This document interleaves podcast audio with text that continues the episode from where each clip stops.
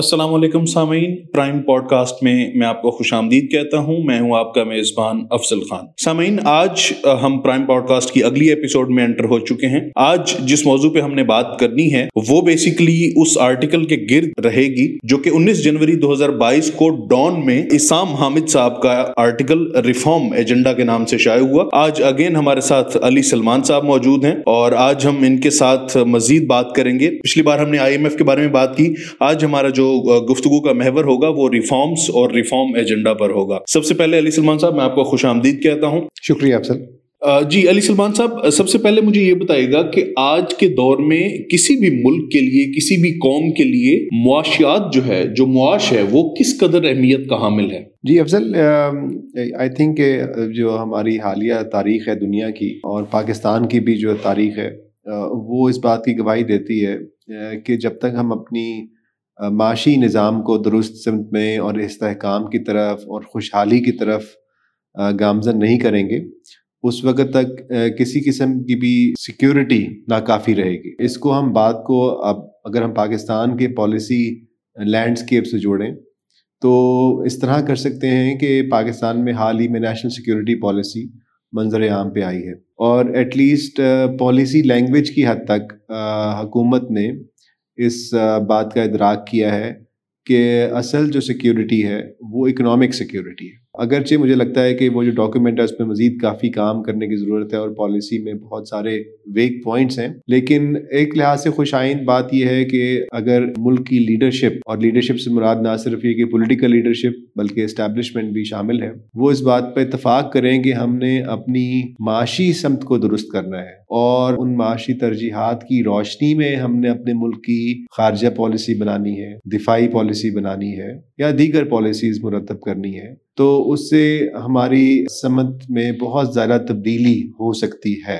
یہ ہمیں آئندہ چل کے دیکھنا ہوگا کہ کس حد تک حکومت اپنے اس دعوے میں سنجیدہ ہے۔ انہوں نے جیو پالیٹکس کو جیو اکنامکس میں کنورٹ کر لیا ہے، کیونکہ اس میں بہت زیادہ ہوم ورک کی ضرورت ہے۔ اس میں بہت ساری پالیسیز کو چینج کرنے کی ضرورت ہے۔ جیسے ابھی آپ نے حال ہی میں دیکھا کہ بہت عرصے کے بعد بھاگا بارڈر اوپن ہوا۔ بھاگا بارڈر لیکن میرا خیال ہے کہ پانچ چھ سال سے بند پڑا ہے اور اس پہ کوئی تجارت نہیں ہو رہی۔ ہمیں کھولا چونکہ افغانستان میں جو صورتحال ہے، انسانی صورتحال ہے، وہ بہت زیادہ تشویشناک ہو چکی ہے۔ تو انڈیا سے ویٹ کی فراہمی کے لیے پاکستان نے ہیومینیٹیرین کاز کے لیے اس کو اوپن کیا۔ تو اس سے پہلے کافی سال ہم نے دیکھا کہ پاکستان کا یہ جو بارڈر تھا وہ اوپن تھا۔ انڈیا کے ساتھ ہم تجارت کر رہے تھے۔ خاص طور پر سبزیوں کی تجارت ہم کر رہے تھے۔ دونوں، دو طرفہ تجارت تھی اور ہمارے اپنے ملک کے اندر خاص طور پر پاکستان کے ان علاقوں میں جو کہ سرحد کے پاس تھے، اس سے قیمتوں میں کافی بہتری رہتی تھی۔ لیکن بہرحال چونکہ ہماری ترجیحات پھر چینج ہوئی اور کچھ انڈیا کے اپنے حالات بھی چینج ہوئے، تو اس کی وجہ سے ہمیں پھر وہ بارڈر بند کرنا پڑا۔ میری نظر میں جو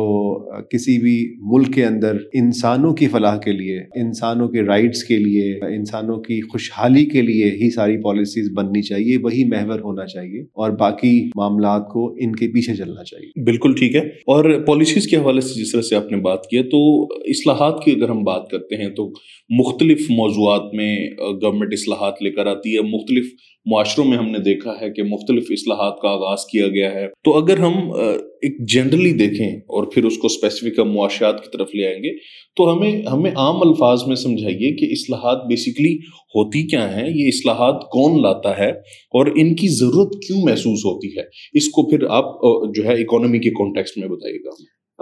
وسیع اگر تناظر میں دیکھنا چاہیں تو ظاہر ہے کہ ہم یہ کہہ سکتے ہیں کہ اصلاحات ایک ایک جاری عمل ہے۔ کسی بھی ملک کے اندر جو سیاسی حوالے سے، معاشرتی حوالے سے، معاشی حوالے سے جو بھی چیلنجز اس معاشرے کو درپیش ہوتے ہیں، وقت کے ساتھ ساتھ ہمیں ان چیلنجز کی روشنی میں ہمیں اپنی پالیسیز تبدیل کرنی پڑتی ہیں، ہمیں اپنے رولز تبدیل کرنے پڑتے ہیں لاز تبدیل کرنے پڑتے ہیں، ہمیں اپنے جو وسائل کی تقسیم ہے اس کو تبدیل کرنا پڑتا ہے۔ تو اس تناظر میں جو جو ریفارمز ہیں، یہ اصلاحات ہیں، وہ ایک جاری عمل ہے جاری عمل ہے، وہ کبھی بھی نہیں رک سکتا ہے۔ معاشیات کی جہاں تک آپ نے بات کی، تو اس کا دائرہ کار بھی بہت اب وسیع ہے۔ ہر چیز کے اندر ہمیں کاسٹ بینیفٹ انالیسس کرنا پڑتا ہے۔ ہر چیز کے اندر ہمیں اس کی ایک ٹریڈ آف کرنا پڑتا ہے۔ اگر ہم لیٹ سے اگر ہم زیادہ، بہت زیادہ وسائل اگر دفاع کے لیے خرچ کریں گے یا قرضوں کی ادائیگی کے اندر ہمارے بہت زیادہ وسائل خرچ ہوں گے تو پھر ہمارے پاس ایجوکیشن یا ہیلتھ کے لیے جو مطلوبہ وسائل ہیں، ان میں کمی ہو جائے گی۔ سو یہ اس تناظر سے ہمیں ہر وقت ان ریفارمس کی ضرورت ہوتی ہے۔ کیونکہ دیکھیں وقت کے ساتھ ٹیکنالوجیز بھی چینج ہو جاتی ہیں لاز بھی پرانے ہو جاتے ہیں۔ اگر ہم آج بھی دیکھیں کہ ہم بہت سے اپنے امور انیسویں صدی کے لاز اور انیسویں صدی کے گورننس اسٹرکچر کے ساتھ چلا رہے ہیں۔ جبکہ دنیا بہت آگے چلی گئی ہے۔ تو ہمیں ان ان سب چیزوں کو ریوزٹ کرنے کی ضرورت ہے۔ انوائرمنٹ ایک بہت بڑا کنسرن بن چکا ہے۔ کلائمیٹ چینج ایک بہت بڑا کنسرن بن چکا ہے۔ سو واٹر کی ہم نے بات کی ہے تو وہ ایک بہت بڑا کنسرن بن چکا ہے۔ تو یہ سارے چیلنجز ہیں اور یہ جہاں تک یہ بات ہے کہ کون لاتا ہے۔ اگر ایک جمہوری ملک کے اندر یہ کام بنیادی طور پر پارلیمان کا ہے۔ کہ وہ قانون سازی کے ذریعے یا قوانین میں ترمیم کے ذریعے یا آئینی ترمیم کے ذریعے یا پالیسیز کے نفاذ کے ذریعے گاہے باگاہے ان اصلاحات کو متعارف کرواتی ہے اور پھر اس پہ عمل بھی کرتی ہے ایگزیکٹوز کے ذریعے۔ ظاہر پارلیمنٹ تو ایک پالیسی ساز ادارہ ہے، لیکن حکومت جو ہے وہ اس کو اوپر عمل کرتی ہے۔ سو یہ اصلاحات کا ایک مجموعی جو ہے وہ پیش منظر ہے آپ کے سامنے رکھا۔ بالکل ٹھیک ہے۔ اور اگر انہیں اصلاحات کی ہم بات کریں معاشی تناظر میں، تو اس میں کیونکہ ہمارا ایک ایشیا کا ریجن ہے اور اس میں مختلف ممالک یا ہمارے سامنے اسٹرکچر موجود ہے، مختلف ممالک نے وقت کے ساتھ ساتھ خود کو تبدیل کیا، اصلاحات لائے اور کہاں سے کہاں چلے گئے۔ اس میں ہمیں جو ہے ویتنام کا تذکرہ ملتا ہے، ملائیشیا ہے، اسی طرح سے اور بھی کافی سارے ممالک ہیں۔ تو ایشیائی ممالک میں یہ معاشی استحکام بیسیکلی جس حد تک پاکستان میں اگر اس کی بات کریں ان کے مقابلے میں، تو وہ آپ کو کیا لگتا ہے کہ انہوں نے ایسی کون سی چیزیں تھیں جن پر ان ممالک نے عمل کیا اور وہ بیسیکلی بہت آگے چلے گئے اور ہم لوگ پیچھے رہ گئے؟ آخر کیا فرق کیا تھا؟ دیکھیں، ایک تو وقت تھا کہ جس میں پاکستان بھی معاشی ترقی میں اور معاشی پالیسیوں کے حوالے سے پروگرام کے حوالے سے دنیا میں ایک آئیڈیل ملک تھا۔ مگر وہ نائنٹین سکسٹیز کی بات ہے۔ نائنٹین سیونٹیز کے بعد سے جب ہم نے یہاں پر نیشنلائزیشن پروگرام شروع کر دیا، ہماری پوری انڈسٹریز کو نیشنلائز کر لیا گیا ایجوکیشن کو نیشنلائز کر لیا گیا، ہر چیز حکومت کے ملکیت میں چلی گئی۔ اس وقت یا اس سے کچھ سال کے بعد، nineteen seventy nine to be specific سب سے بڑی اگزامپل تو چائنا کی اپنی ہے۔ ایک کمیونسٹ ملک ہوتے ہوئے، جہاں پر ہر چیز سینٹرل پلاننگ کے نتیجے میں عمل پیرا ہوتی تھی انہوں نے آہستہ آہستہ اپنی مارکیٹس کو اوپن کرنا شروع کیا۔ سو ان اصلاحات کا آغاز بیشتر ممالک میں تجارت کو اوپن کرنے سے ہوا ہے، آزادانہ تجارت سے ہوا ہے، جہاں انہوں نے کہا کہ جی ہم سرمایہ کاری بھی لائیں، ہم سرمایہ کاروں جو سرمایہ کار ہوں گے، ان کو ہم تحفظ دیں گے ان کو ہم مراد دیں گے تاکہ وہ ملک کے اندر انویسٹمنٹ کریں، وہ پروڈکشن وہ کریں وہ انڈسٹریز کریٹ کریں، وہ جابس کریٹ کریں اور یہ جو آپ نے ویتنام اور ملیشیا کی بات کی تو بڑی حد تک، اور چائنا کی بھی اس کی مثال ہے کہ وہ پھر ایکسپورٹ ڈریون ماڈل تھا۔ یعنی تاریخی طور پر ان ملکوں نے اپنے بارڈرز کو اوپن کیا، آزادانہ تجارت کو فروغ دیا اور اس کی بنیاد کے اوپر انہوں نے پھر ایک ایکسپورٹ یا برآمدات کی طرف وہ چلے گئے۔ مثال کے طور پر اس وقت یعنی ان ملکوں کی آبادی ہمارے سے تو بہت کم ہے ویتنامی ملیشیا کی، لیکن اب ملیشیا جو ہے وہ اس وقت دو سو بلین ڈالر سے زیادہ کی ایکسپورٹ کرتا ہے۔ پاکستان کی ایکسپورٹ اب تقریباً جو اس وقت لیٹسٹ نمبرز آ رہے ہیں وہ تیس بلین ڈالر تک ہوپ فلی اس سال پہنچ جائیں گی، لیکن یہ ظاہر پاکستان کے پوٹینشیل سے بہت کم ہے۔ تو یہ معاشی میدان میں اصلاحات ہوئیں، پھر گورننس کے اندر اصلاحات ہوئیں۔ اس میں انہوں نے جاپان کا ماڈل فالو کیا، جس کے اندر ایک طرح سے اکنامک اسٹیبلٹی لانے کے لیے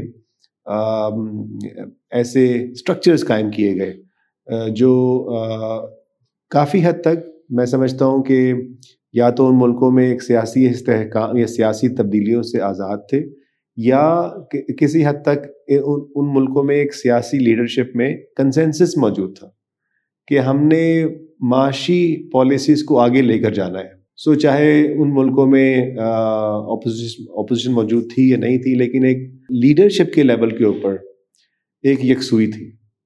اور اس کی وجہ سے پھر وہ معاشی پالیسیز اس کے اندر تبدیلیاں بھی آتی رہیں وقت کے ساتھ ساتھ، لیکن وہ آگے بڑھتے رہے۔ کوریا بھی اس کی ایک بہت بہت اچھی مثال ہے۔ اور اور یہ ایسے ملک ہیں جنہوں نے ہم سے زیادہ مشکل حالات کا سامنا کیا ہے، لیکن اب بہرحال وہ معاشی جنگ میں ہم سے بہت آگے نکل گئے۔ بالکل ٹھیک ہے۔ آپ نے بات کی ہے کہ ان ممالک نے جو بنیادی طور پر آزادانہ تجارت کو فروغ دیا ہے، تو اگر ہم آزادانہ تجارت کی بات کریں، تو اس پہ تھوڑی نظر ڈالیے گا کہ آزاد منڈیاں کیا ہیں بیسیکلی اور آزادانہ تجارت کو کیسے فروغ دیا جائے۔ اور پاکستان جیسے ملک میں ان تمام حالات کو سامنے رکھتے ہوئے، جہاں ایک طرف سے ہمارے اوپر آئی ایم ایف کا ایک پریشر ہے، ہم نے قرضے لیے ہوئے ہیں، اور جس کی وجہ سے ہمیں ہر چیز کے ٹیکسیز اور مختلف ریٹس وغیرہ بڑھانے پڑ رہے ہیں۔ ان تمام چیزوں کو ذہن میں رکھتے ہوئے آپ کو کیا لگتا ہے کہ آزادانہ منڈیاں اور آزادانہ تجارت یہاں کس طرح سے لائی جا سکتی ہے؟ دیکھیے آزاد تجارت تو ایک ایک ایسی پالیسی ہے جن نے تاریخی طور پر کہا جاتا ہے کہ کوئی بھی ملک جس نے اپنی تجارت آزاد کیا تو اس کو غربت کا سامنا نہیں کرنا پڑا۔ تو یہ عام طور پر پرسیپشن ہوتا ہے کہ تجارت سے ہمارے ملک میں تباہی ہو جائے گی یا انڈسٹریز تباہ ہو جائیں گی۔ ایسا نہیں ہوتا۔ آزادانہ تجارت کا مطلب یہ ہے کہ جو افراد کے درمیان تجارت ہے، کسی ملک کے اندر، اداروں کے درمیان تجارت ہے، کسی ملک کے اندر، یا اس ملک کی باؤنڈری سے باہر دوسرے ممالک سے اگر ہم نے کوئی چیز برآمد کرنی ہے یا ہم نے کوئی چیز امپورٹ کرنی ہے۔ تو اس کے رستے میں حکومت رکاوٹ مت ڈالے۔ ریسٹرکشنز نہ ہوں یا کم سے کم ہوں۔ وہ ریسٹرکشنز یا اس کی جو رکاوٹیں ہیں ان کی دو تین شکلیں ہیں۔ ایک تو یہ کہ کوئی بھی جو حکومت وقت ہے، وہ ٹیرف امپوز کر دیتی ہے کہ جی اگر آپ نے یہ یہ مارکر یہاں پڑا ہوا ہے، یہ اگر آپ نے امپورٹ کرنا ہے تو اس کی اگر ایک ڈالر ویلیو ہے تو آپ کو ایک ڈالر اور حکومت پاکستان کو ادا کرنا پڑے گا امپورٹ ڈیوٹیز کی شکل میں۔ وہ بعض دفعہ اس کا موٹیو یہ ہوتا ہے کہ شاید اس کی وجہ سے ہماری لوکل انڈسٹری بہتر ہو جائے کہ اگر پاکستان کے اندر فیکٹریاں ہیں جو اچھے مارکرز بنا سکتی ہیں، تو ایسا کرتے ہیں کہ جو باہر سے آنے والا پروڈکٹ ہے اس کو ہم روک دیتے ہیں تاکہ لوگ مجبور ہو جائیں۔ چیزیں بنانے میں اور اس کو کمپیٹ کرنے کے اندر اور کوالٹی کے اندر۔ سو ایک رکاوٹ ٹیرف کی ہے۔ دوسرا نان ٹیرف جس کو ہم کہتے ہیں، اس میں بعض بعض حکومت ایسے قوانین لگا دیتی ہے کہ جی ایپ ایک خاص ہی ذرا سے ایک خاص تعداد میں ہی امپورٹ کر سکتے ہیں یا ایکسپورٹ کر سکتے ہیں۔ دونوں طرف جو تجارت کی رکاوٹیں ہیں، وہ ہم ہم دیکھتے ہیں۔ جیسے ابھی ہم جو شوگر مینوفیکچررز ہے شوگر کرائسس ہمارا رہتا ہے ہر سال۔ تو ابھی حالانکہ حکومت بہت ساری اصلاحات لے کے آئی ہے اس اس میں جو خوش آئند ہیں۔ لیکن اس وقت بھی آپ نے اب انہوں نے امپورٹ کو الاؤ کر دی ہے، مگر ایکسپورٹ کو الاؤ نہیں کیا۔ اب جو کوئی بھی شوگر مل بنا رہا ہے شوگر مینوفیکچر پروسیس کر رہا ہے، وہ مل مالکان جو ہیں، ان کو اگر سرپلس ہے، اگر مارکیٹ میں اس کی ضرورت نہیں ہے، یا ان کو کوئی بہتر پرائس مل رہی ہے کسی اور ملک کے اندر، تو وہ اس کو برآمد نہیں کر سکتے۔ ہیں کیونکہ ہم حکومت سے پوچھنا پڑے گا۔ تو اگر جب ایسی رکاوٹیں آتی ہیں تو پھر جو جس نے انویسٹمنٹ کرنی ہے، سرمایہ کاری کرنی ہے، جس نے رسک لینا ہے، وہ اس کا بہت رسک ایپیٹائٹ کم ہو جاتا ہے۔ اس کے اندر جو محرکات ہیں، کوئی بھی بزنس پروفٹ کے لیے شروع ہوتا ہے۔ سارے business profit taking profit making کے لیے کام کرتے ہیں۔ جب وہ ہمیں نظر آئے کہ اس کے لیے ہمیں حکومت سے پوچھنا پڑے گا یا پرمیشن لینی پڑے گی، تو اس سے لوگ آہستہ آہستہ وہاں سے نکل آتے ہیں۔ یا اس کی دوسری صورت یہ نکلتی ہے کہ لوگ تجارت تو کرتے ہیں، لوگ پروڈکشن تو کرتے ہیں فیکٹریز لگاتے ہیں، لیکن پھر وہی لوگ لگاتے ہیں جن کی حکومت وقت تک رسائی ہوتی ہے، جس کو ہم اکنامکس میں ایک لیڈ کیپچر کہتے ہیں۔ سو آپ کے یار دوست ہو سکتے ہیں یا آپ کرپشن یعنی رشوت کے ذریعے آپ لائسنس اوبٹین کر سکتے ہیں اور آپ تجارت کر سکتے ہیں۔ یا آپ کسی سیاست دان کو اپنے ساتھ ہم نوا بنا سکتے ہیں، یا کوئی منسٹری کے اندر آپ کے دوست ہوتے ہیں جو کہ آپ کو ہیلپ کریں۔ سو اس کا مطلب یہ ہے کہ پروڈکشن بھی ہو رہی ہے، تجارت بھی ہو رہی ہے، لیکن اس کا دائرہ کار محدود ہو گیا۔ پھر دوسری طرف یہ ہوا کہ چونکہ حکومت نے تجارت کے اوپر یا امپورٹ کے اوپر پابندی بھی لگائی ہوئی ہے، تو اس کا جو فائدہ ہے وہ بہت ہی محدود لوگوں تک ہوتا ہے، بہت محدود پروڈیوسرز تک ہوتا ہے۔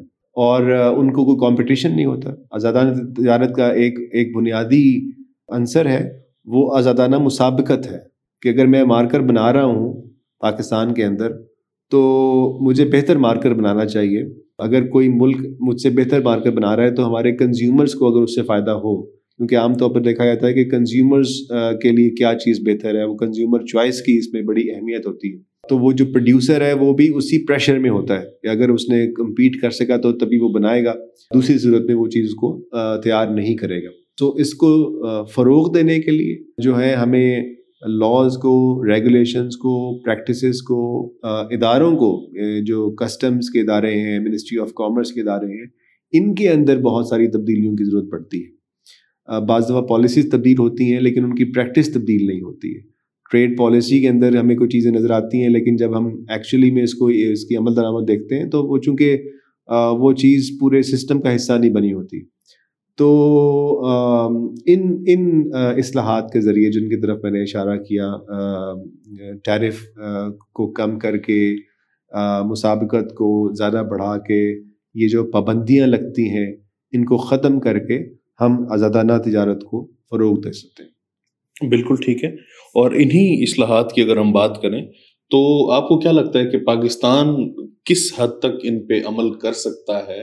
اور اگر ہم مستقبل کی بات کریں تو کیا مستقبل قریب میں یا مستقبل بعید میں آپ کو ایسا نظر آتا ہے کہ پاکستان کسی اصلاحاتی ایجنڈے پر واقعی عمل کرے گا؟ صرف قانون بن جانا اور اس پر عمل نہ ہونا اس کا فائدہ نہیں ہے۔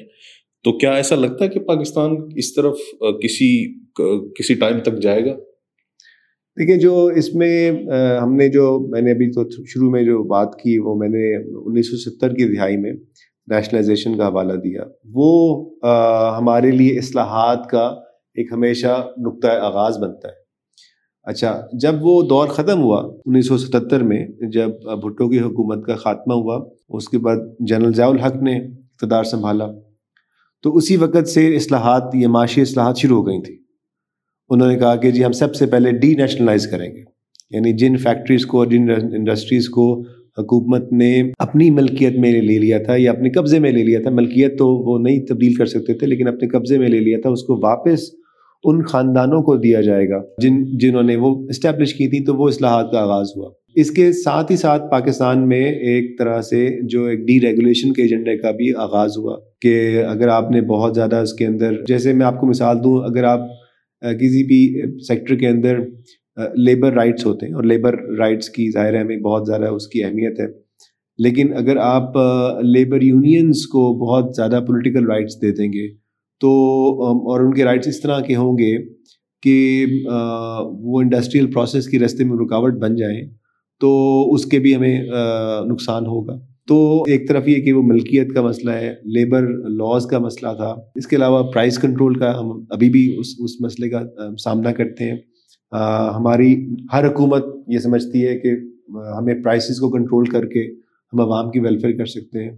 تو پاکستان کو جن اصلاحات کی ضرورت ہے، اس طرف کئی دفعہ توجہ دلائی گئی اور اس طرف اس طرف کئی دفعہ حکومتوں کا کام جو ہے، حکومتوں نے کام کا آغاز کیا۔ جیسے میں نے آپ کو جنرل ضیاء الحق کی مثال دی، اسی طرح ہی اگر آپ نائنٹین نائنٹی ون میں چلے جائیں جب میاں نواز شریف نے بطور وزیر اعظم کام شروع کیا، تو اس وقت ایک بڑا ایک comprehensive economic reforms act introduce کروایا گیا۔ وہ معاشی اصلاحات کا کو ایک قانونی اور آئینی طور پر تحفظ دینے کی ایک کوشش تھی۔ جو پارلیمنٹ نے اس کو سپورٹ کیا، جو کہ بہت اچھا اسٹیپ تھا۔ وہ اس وقت ہمارے لیے میں سمجھتا ہوں کہ ابھی بھی ایک ریفرنس پوائنٹ ہے۔ کیونکہ اس میں نجکاری کا ایک فریم ورک دیا گیا اور اس کے بعد سے نجکاری شروع ہو گئی۔ آج ہمیں جیسے مسلم کمرشل بینک نظر آتا ہے، وہ ہمارا پہلا بینک تھا، جو کہ حکومت سے لے کر پرائیویٹ سیکٹر کو دیا گیا۔ اسی طرح سیمنٹ فیکٹریز گھی ملز آٹا ملز، یہ ساری جو پروڈکشن یونٹس تھے، جو کہ حکومت کے پاس تھے، وہ آہستہ آہستہ واپس پرائیویٹ سیکٹر کے پاس گئے۔ اس وقت بھی میرا خیال ہے ایک اندازہ یہ ہے کہ تقریباً چار سو کے قریب ایسے ادارے ہیں جو کہ اسٹیٹ اون انٹرپرائزز کہلاتے ہیں۔ تو ان کو کمپٹیشن کے اندر لے کے آنا، ان کو نجکاری کے ذریعے جو حکومت کے اوپر جو بوجھ ہے، اس کو کم کرنا، ان اصلاحات کا ایک بہت بڑا اہم جز تھا۔ ساتھ ہی ہم نے اس کی جو ہے، ہم نے ٹریڈ ریفارمس کے اوپر کام کرنا شروع کیا، جو جو جس کی طرح ہم پہلے بات کر چکے ہیں۔ تو اس طرف ہم دوبارہ ہم رپیٹ نہیں کریں گے، لیکن ان ٹریڈ ریفارمز کی یہ سگنیفیکنس تھی کہ ہم نے پھر جو پاکستان کے ساتھ جو مختلف ممالک کے جو تجارتی معاہدے ہیں، ہم ان کی طرف گئے۔ ہم نے پھر جو ڈبلیو ٹی او کے ساتھ دو ہزار پانچ کے بعد ہم پھر جو ورلڈ اوور پاکستان میں نہیں، بلکہ وہ کوٹا سسٹم کا خاتمہ ہوا، پھر ہم زیادہ کمپٹیشن میں چلے گئے۔ سو اس کا ایک تو دوسرا اہم جو یہ تھا۔ اور ایک اور اس کا میرا خیال ہے کہ جو ریفارمز کا وہ رہا یہ تھا کہ ہم نے فائنینشیل سیکٹر کو کیسے ڈی ریگولیٹ کرنا ہے۔ پھر ہم نے دیکھا کہ جیسے ٹیلی کام سیکٹر میں بھی ہم نے کافی بہتری ہم دیکھی کہ جو جہاں صرف حکومت کی ایک طرح سے منوپلی تھی، اس کو ہم نے بریک کر کے پہلے ہم مزید پلیئرس کو لے کے آئے اور اس کے بعد ہم نے اس کے اندر پھر اور انویسٹمنٹ بھی لے کے آئے، پھر موبائل کمپنیز آئیں۔ پھر اس میں ٹیکنالوجی کا بھی ابھی اب بہت زیادہ رول رہا ہے۔ لیکن ابھی بھی یہ کافی حد تک ایک طرح سے ایک پروسیس ہے جو جاری ہے۔ میں نے آپ کو پرائز کنٹرول کی بات کی۔ پرائز کنٹرول جیسے ابھی بھی قانون موجود ہے جس کے روشنی میں حکومت وقت کے لیے لازمی ہے کہ وہ پرائز کنٹرول کرنے کے لیے کوئی بھی اسٹیپس لے سکتی ہے۔ وہ انسپیکٹرز متعین کر سکتی ہے، وہ چھاپے مار سکتی ہے، وہ دکانداروں کو گرفتار کر سکتی ہے، جو کہ میرا خیال ہے ختم ہو جانا چاہیے۔ یہ سارے قانون ختم ہو جانا چاہیے۔ میں انکریج کرنا چاہیے کہ لوگ آزادانہ تجارت کریں، چاہے ڈومیسٹک مارکیٹس میں کریں یا انٹرنیشنل مارکیٹس میں کریں۔ اور اس کے بعد کنزیومر ویلفیئر اس کے ذریعے آئے گا۔ جب لوگ زیادہ پروڈکشن کی طرف آئیں گے، جب لوگوں کے پاس چوائس ہوگی، تو یقیناً ہمیں اس سے اپنی، نہ صرف یہ اصلاحات ہوں گی، بلکہ اس سے ہمیں معاشی حد تک بھی کافی فائدے ہوں گے۔ جو ہم نے ابھی جو اس وقت کی حکومت ہے، انہوں نے بھی بہت زیادہ اپنا ریفارمس کا کے اوپر کمٹمنٹ کی۔ بلکہ اگر آپ یہ دیکھیں گے تو انہوں نے گورننس اور ریفارمس کے اوپر جو ان کی کمٹمنٹ تھی وہ کافی زیادہ واضح تھیں۔ اور اس میں ہمیں ایک چیز کی جو جو تعریف کرنی چاہیے، وہ ان کے کچھ اصلاحات جو یہ لے کے آئے، اس میں سے دو کا میں ذکر کروں گا۔ وہ بہت اہم ہے۔ ایک تو یہ کہ پاکستان میں جو فارن ایکسچینج پالیسیز تھیں، وہ ہمیشہ سے حکومت کے کنٹرول میں رہی تھیں۔ اور حکومت اپنی مرضی سے، اپنی منشا سے جو روپی کو ویلیو اپریشیٹ رکھتی تھی، اس کی قیمت زیادہ رکھتی تھی یا کبھی ڈی ویلیو بھی کر دیتی تھی، اس میں یعنی کہ مارکیٹ کا کردار کم تھا اور حکومت کی پالیسیز کا کردار زیادہ تھا۔ تو چاہے وہ ہم اس کا کریڈٹ آئی ایم ایف کو دیں یا حکومت کی اپنی کمٹمنٹ کو دیں، بہرحال انہوں نے اس پالیسی کو چینج کیا اور اب ایکسچینج ریٹ ہمارا بڑی حد تک مارکیٹ ڈریون ہے۔ دوسرا، انہوں نے اسٹیٹ بینک کو اٹانومس بنانے کی طرف قانون سازی کی۔ جس کی ہمیں اچھی، جس کی ہمیں، میرا خیال ہے کہ یہ ایک قابل ستائش اصلاحات ہیں۔ یہ دونوں چیزیں بہت اہم ہیں۔ بہت سا اور کام کرنے کی ضرورت ہے، لیکن میں نے سوچا کہ اس وقت تھوڑا جو ہم نے ریفارمس کی ذرا ہسٹری بتائی تو جو آج کل جو کام ہو رہا ہے، اس کی طرف بھی اشارہ کر بالکل ٹھیک ہے۔ تو یہ وہ تمام چیزیں ہیں جن میں میرے خیال سے پاکستان کو اصلاحات کی ضرورت ہے اور جہاں آخری حکومتوں نے اصلاحات کو چھوڑا تھا، میرے خیال سے وہاں سے ہمیں لے کر کے چلنے کی ضرورت ہے۔ مگر اگین میری رائے یہ ہے کہ یہاں پر پھر سے وہی مسئلہ آ جاتا ہے کہ حکومتیں آ جاتی ہیں، لیکن ان کا ویژن جو ہے بیسیکلی الیکشن کے مطابق ہوتا ہے۔ وہ لانگ ٹرم میں پبلک کا وہ شاید نہیں سوچ رہے ہوتے اس طرح سے۔ تو اس وجہ سے جو ایک حکومت منصوبے شروع کرتی ہے وہ اکثر اوقات اختتام تک نہیں پہنچ پاتے کیونکہ پانچ سال بعد اگلی حکومت آ جاتی ہے اور وہ ان منصوبوں کو کنٹینیو نہیں کرتی ہے۔ تو اسی کے ساتھ جو ہے ہم ایک اچھی امید رکھیں گے کہ موجودہ حکومت بھی اور آنے والی حکومتیں بھی اصلاحات پہ کام کریں کیونکہ آج کل کے دور میں وہی ملک اور وہی قوم مضبوط اور طاقتور سمجھی جاتی ہے جس کی جو معاش ہے وہ بہتر ہوتا ہے، معاشیات جس کی مستحکم ہو۔ آج میرے خیال سے وہ دور نہیں ہے کہ کسی کو اسلحے کی بنیاد پہ یا کسی کو ان تمام چیزوں کی بنیاد پہ طاقتور اور وہ سمجھا جائے۔ تو میرے خیال سے گورنمنٹ جو بھی کام کر رہی ہے اس پہ ہمیں اچھی امید رکھنی چاہیے اور ایکسپیکٹ کرنا چاہیے کہ کوئی اچھی چیزیں ہوں اور اصلاحات جو ہے وہ ایگزیکیوٹ ہوں اور یہی چیز ہم آنے والی حکومتوں سے بھی جو ہے توقع رکھیں گے۔ اسی کے ساتھ اپنے میزبان افضل خان کو آج کے پوڈ کاسٹ کے لیے اجازت دیجیے۔ اگلے پوڈ کاسٹ میں آپ تمام سے دوبارہ ملاقات ہوگی۔ تب تک کے لیے اللہ حافظ۔